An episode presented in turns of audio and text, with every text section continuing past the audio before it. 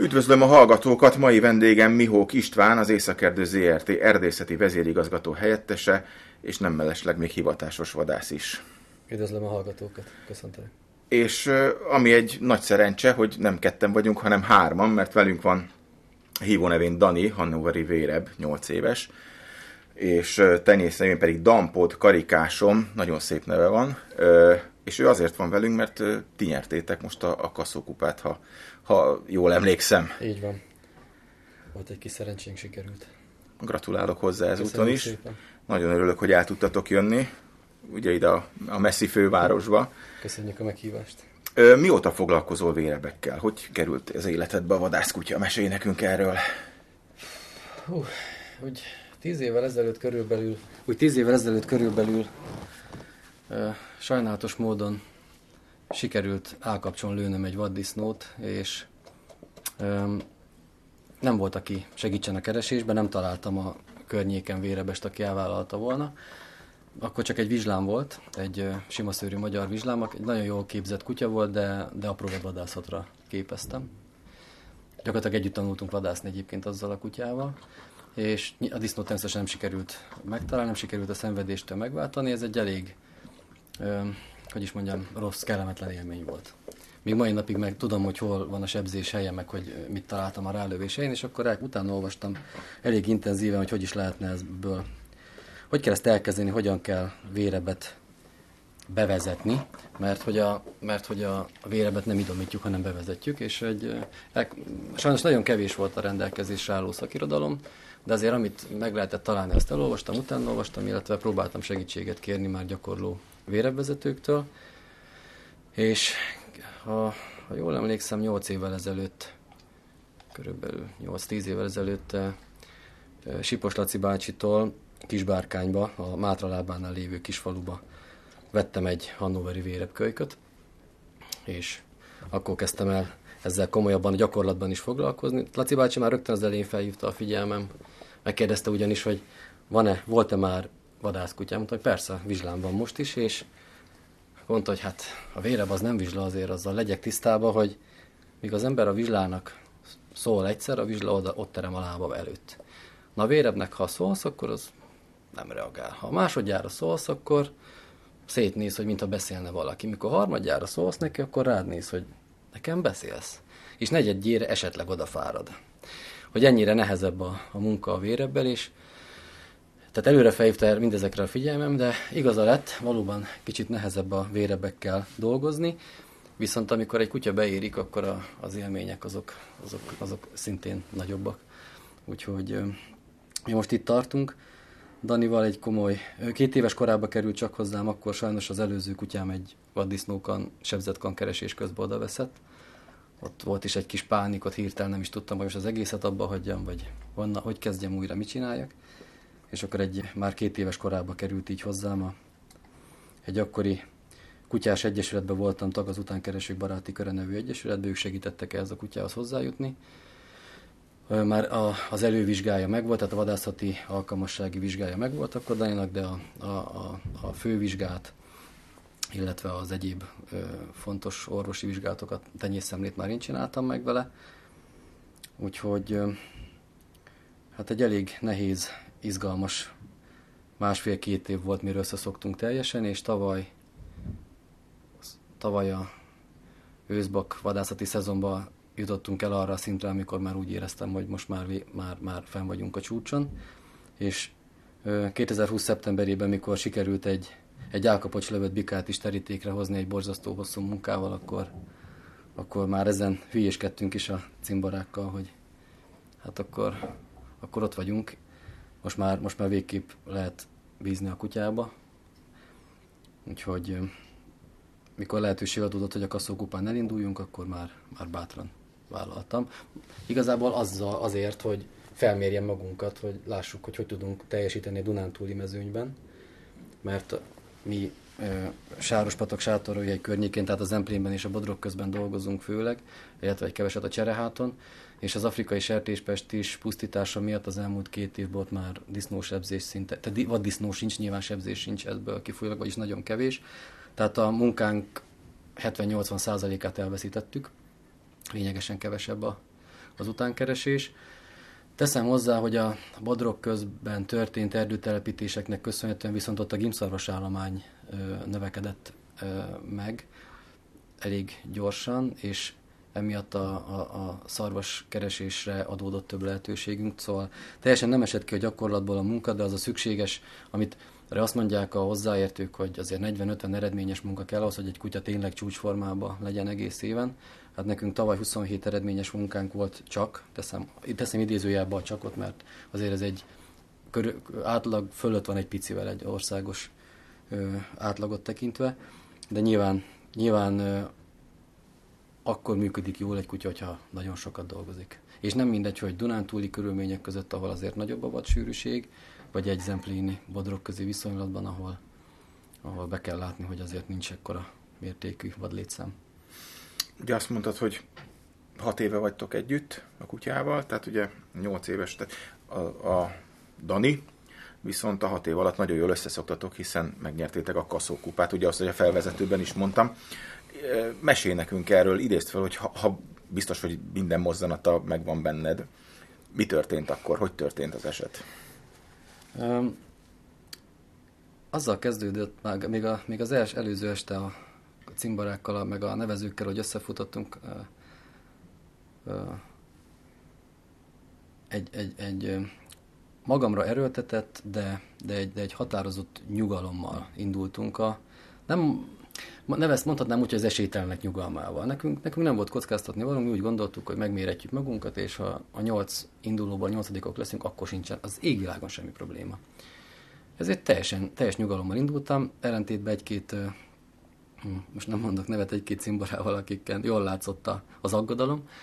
Másnap reggel ennek megfelelően el is döntöttem, hogy én kihúzom az egyes sorszámú sebzést, ami a legrégebbi sebzés, és majd meglátjuk, hogy mit tudunk tenni.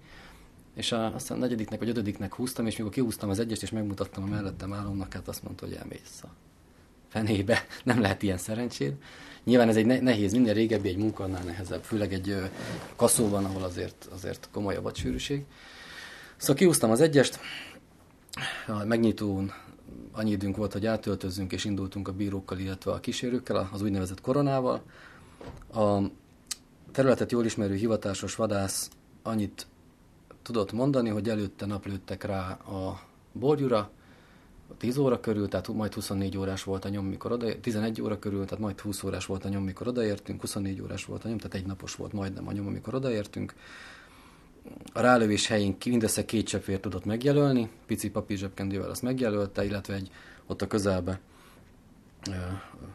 nem is emlékszem, talán egy, egy, egy talán egy cigarettás dobozt húzott rá még a, egy ágra, így, így azonosítottuk be a helyet.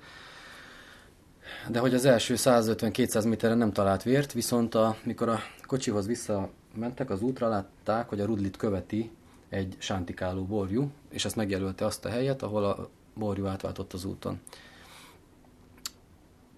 Az, rögtön az elején megnehezítette nagyon a dolgot, hogy egy szarvas rudli, egy ilyen 30-40 fős szarvas csapat átrobogott ezen a nyomon, Úgyhogy amikor kiszálltunk az autóból, gyakorlatilag óriási szarvasszakba szálltunk ki. Hát Tanyika csak az orrát emelgett, hogy hú, micsoda illatok. Hát eh, akkor már kezdtem én is aggódni, hogy na, hát ez nem lesz egyszerű. Legalábbis elindulni nem lesz egyszerű. Um, ennek megfelelően kicsit köröztünk is a, a szarvasok nyomán, a friss szarvas nyomon, de gyakorlatilag egy, egy, egy, egy, egy, egy azt hiszem egy 5-10 perces terepfelmérés után rá is álltunk a nyomra, és az úton, ahol átváltott a borjó, látták átváltani, onnan egy 5-10 méterre találtunk is már egy csontszilánkot, egy csontdarabot, onnantól elkezdett, már találtunk vért is. Elég jó tempóban haladtunk egy talán, talán közel egy kilométeren, 800 méteren. Most ezt az igazság nem tudom, mert nem néztem a GPS-t, mert egy GPS-es ö, ö, rádiós ö, készülék is van ilyenkor nálunk. Viszont amikor egy éppen bontás alatt álló vadkárjárító berendezés mellé, kerítés mellé értünk, ahol volt egy lyuk, egy rés, ott óriási volt a vadforgalom, ott egy kicsit bekeveredtünk, legalábbis időbe tellett a kutyának, hogy kibogozza az összes nyomot, végig mindegyiket lekontrollálja, leellenőrizze, mi.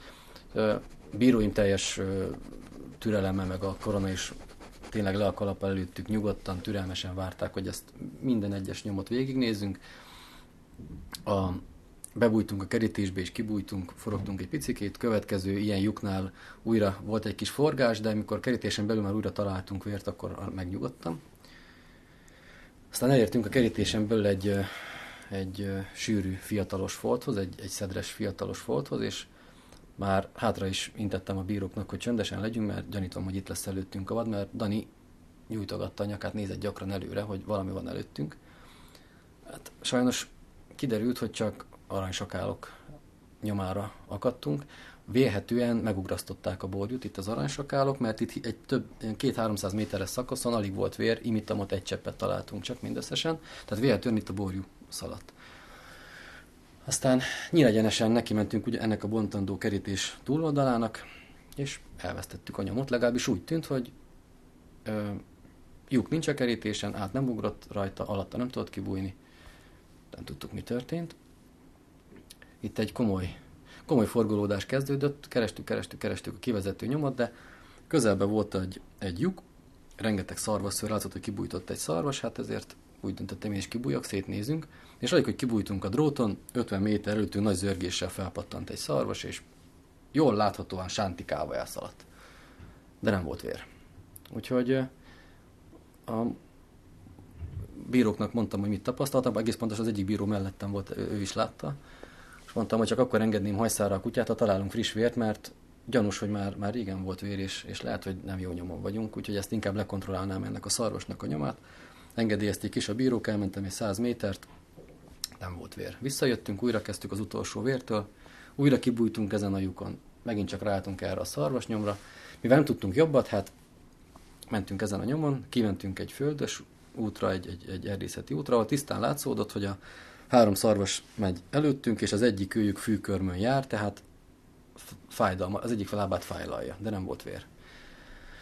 Ezt, ezeket a szarvasokat elkísértük egy-két kilométeren át, mint kiderült, fölöslegesen, mert nem a sebzett volt közöttük, csak egy másik sánta szarvas, ami pont előttünk kelt fel.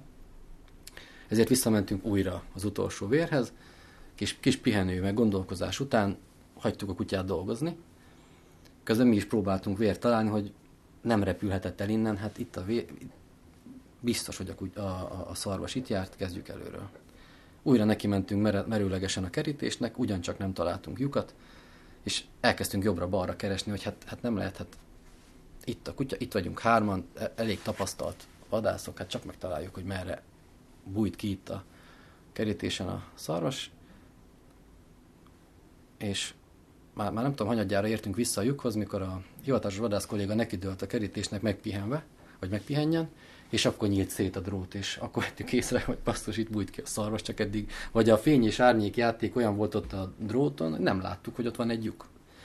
Ahogy átnéztünk a túloldalra, meg is láttuk rögtön a vért. Hát akkor mondtam, hogy elnézést kérek, hogy elmentünk egy másfél órás kirándulásra itt a kasztói erdőbe, mert itt kellett volna kimenni, csak éppen nem vettük ezt észre. Áttettük a kutyát a dróton, nyilván azonnal felvette a nyomot. Egy pár száz méter múlva meg is találtuk az első sebágyat, de még nem engedtem el a kutyát hajszára, bár frissnek tűnt a vér, mert mivel többször jártunk itt a drótnál és beszélgettünk, nem tudtam, hogy korábban keltettük fel esetleg egy órával ezt a szarvast, vagy nem.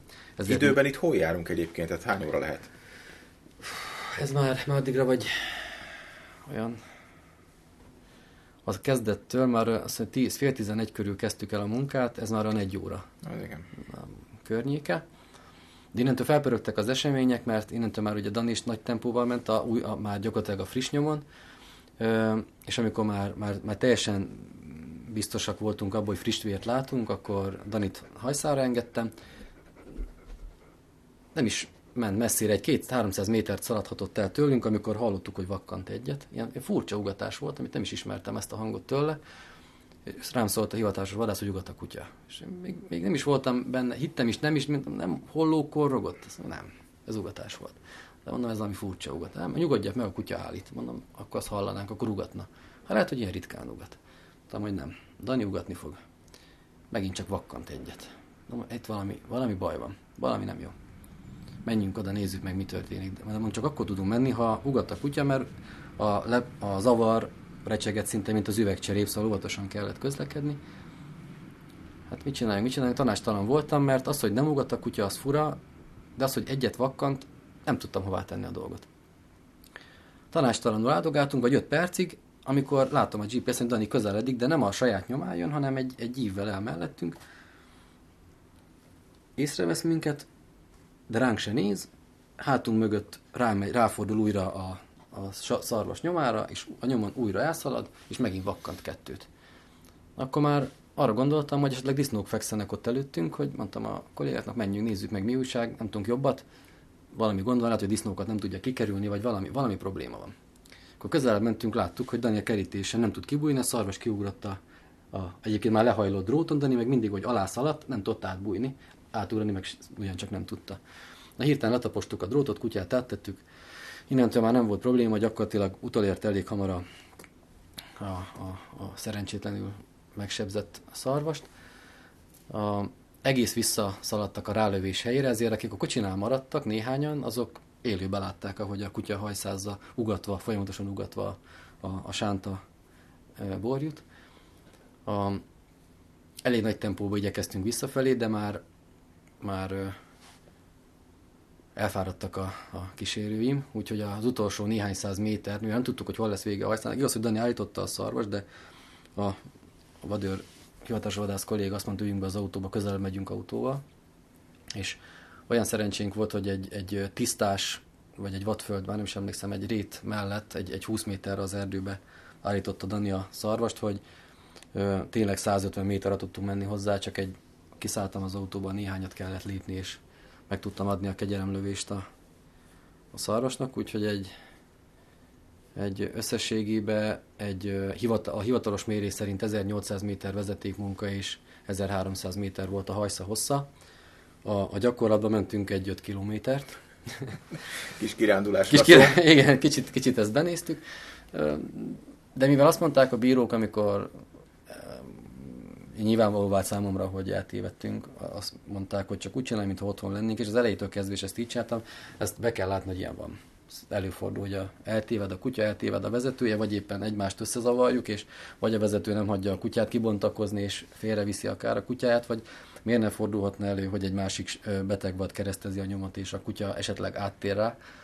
Na most itt is ez történt, azzal, hogy a kerítésen, ha előre rögtön észrevesszük a, a lyukat a kerítésen, akkor ez nem fordul elő, csak tényleg úgy sütött pont be a nap a fák ágai között, hogy egyszer nem lehetett látni. Hát háromszor, négyszer jártunk ott, és, és ott négyen, hárman, négyen néztük, és nem találtuk meg. Szóval el lehet ezt képzelni, hogy hogy hogy vertem a fejem az oszlopba, hogy nem lehetek ennyire vak. Vagy, pedig hát a kutyának csak te kellett volna nézni, hogy valahogy csak átment ez a szarvas. Ha elsőre megnyomjuk a drótot, észreveszünk, hogy a drót lyukas. Mm.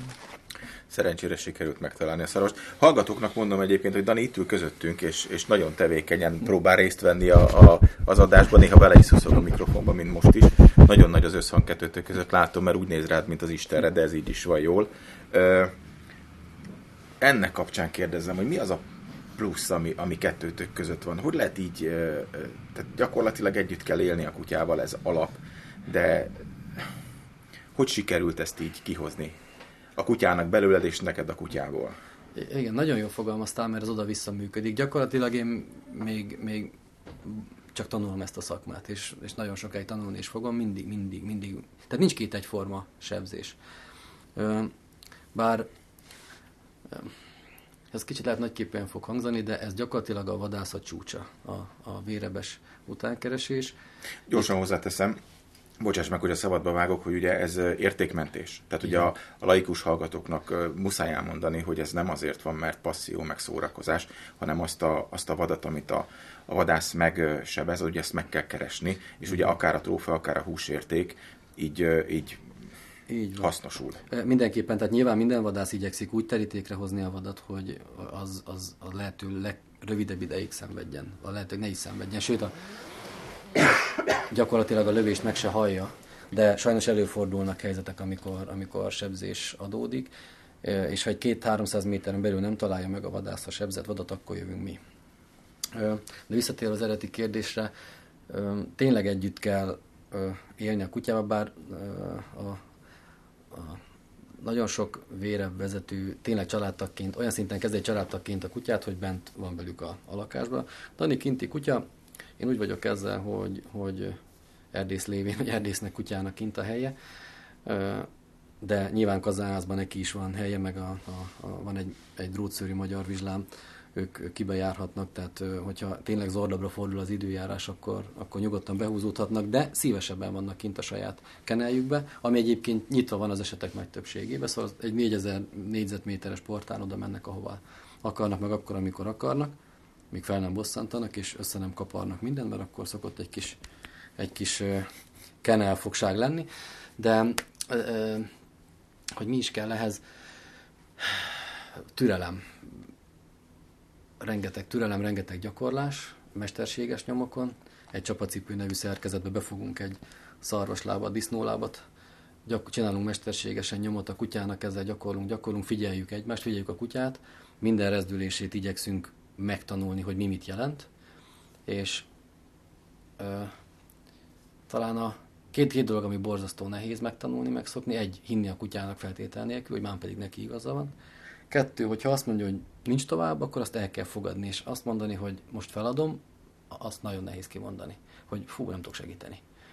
Meg oda megyünk egy, és nyilván azért, azért az esetek majd felében ez előfordul, hogy nem tudunk a, a sebzőnek segíteni, nem tudjuk a vadat sem megváltani a szenvedéstől, mert nyilván előfordulnak olyan sebzések, ami gyakorlatilag éppen csak esetleg érinti a vattestét, vagy még csak nem is éri, tehát egy hibázásról beszélünk, és nem találunk csapaigazoló, vagyis sebzésre, sebzést igazoló jelet mi sem. Ez előfordul. Hat, azt szoktam mondani, hogy még, még a vért is találunk, de a kutya nem reagál, mondjuk egy, egy, egy esetleg egy gerinctüske gyanús lövésnél, vagy egy, egy lövésnél, hogy az ember is elvágja az ujját, és nem ron azonnal a sebészetre, meg vérzik, de aztán két nap múlva elfelejtjük. Szerencsére a vad fájdalomtűrő képességettől sokkal nagyobb.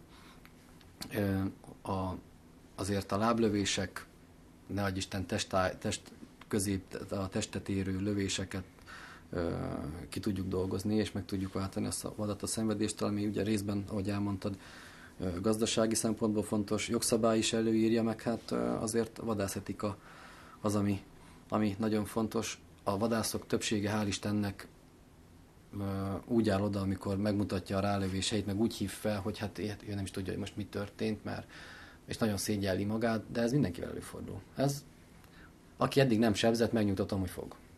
Mindenkivel előfordul. Mindenkivel. Két vadász van, aki, aki sebzett, és aki, aki sebezik fog. fog, így van. Úgyhogy mi, mi elég sokat dolgoztunk együtt. A, a Danival, sajnos nem volt annyi időm sosem, mint ami kellett volna, mindig lehetne több időt rászánni,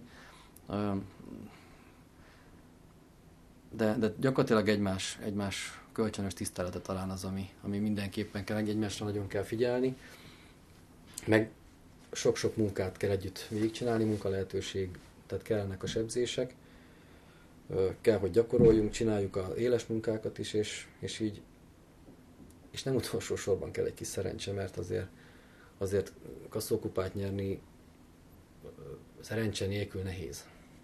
Tehát itt nekem azért azt, azt tudni kell egyrészt, hogy 24 órás, majd 24 órás volt a nyom, ez nagyon fontos, mert a pontozásnál ez, ez sokat számít. Az, hogy volt egy hosszú vezetékmunkánk, egy hosszú hajszánk szintén, néhány éve a Bakonyba a Fuxantal emlékversenyen egy, egy, egy rövid vezetékmunkánk volt, egy, egy borjút le is rántottak a sakálok, gyakorlatilag egy dermetre vezetéssel, egy 600 méteres munkával, hatodikok lettünk, úgyhogy ez a kutya ugyanazt tud, majdnem ugyanezt tudta már akkor is, de de egy, egy, egy rövid dermetre vezetéssel nem lehet sok pontot elérni. Tehát nyilván egy, egy, egy láblövött vadnál azért már, már, már nagy valószínűséggel hajsza lesz. Egy hátsó láblövés az a láblövések közül a, egyébként a könnyebbik verzió. Tehát azt mondom, hogy egy, egy, egy hogy mondjam szépen, egy már majdnem teljesen bevezetett kutyának is illik tudni utolérni a láblövött vadat, és hogyha nincs problémája, nincs idegrendszeres probléma, nem hagyja ott az, a, az állítás közben vadat, azért azt általában már terítékre lehet hozni, úgyhogy jót húztunk. Szerencsénk volt, vállaltuk ezt a megmérettetést, mert nyilván el is kell jutni kaszóba, csak úgy lehet megnyerni, hogyha az ember elindul rajta. Mert néhány évvel ezelőtt, mikor lehetőségem volt, remélem nem vállaltam, egyébként azt hozzáteszem úgy meg elég nehéz. Igen. Mint hogy szokták mondani, hogy de jó, neked hány disznót lőttél, már igen. De ha ki otthon ül, az nem fog. Annak nem lesznek ilyen vadászélményei. Én köszönöm nektek, Lihók Istvánnak és Daninak, hogy befáradtatok ide hozzánk.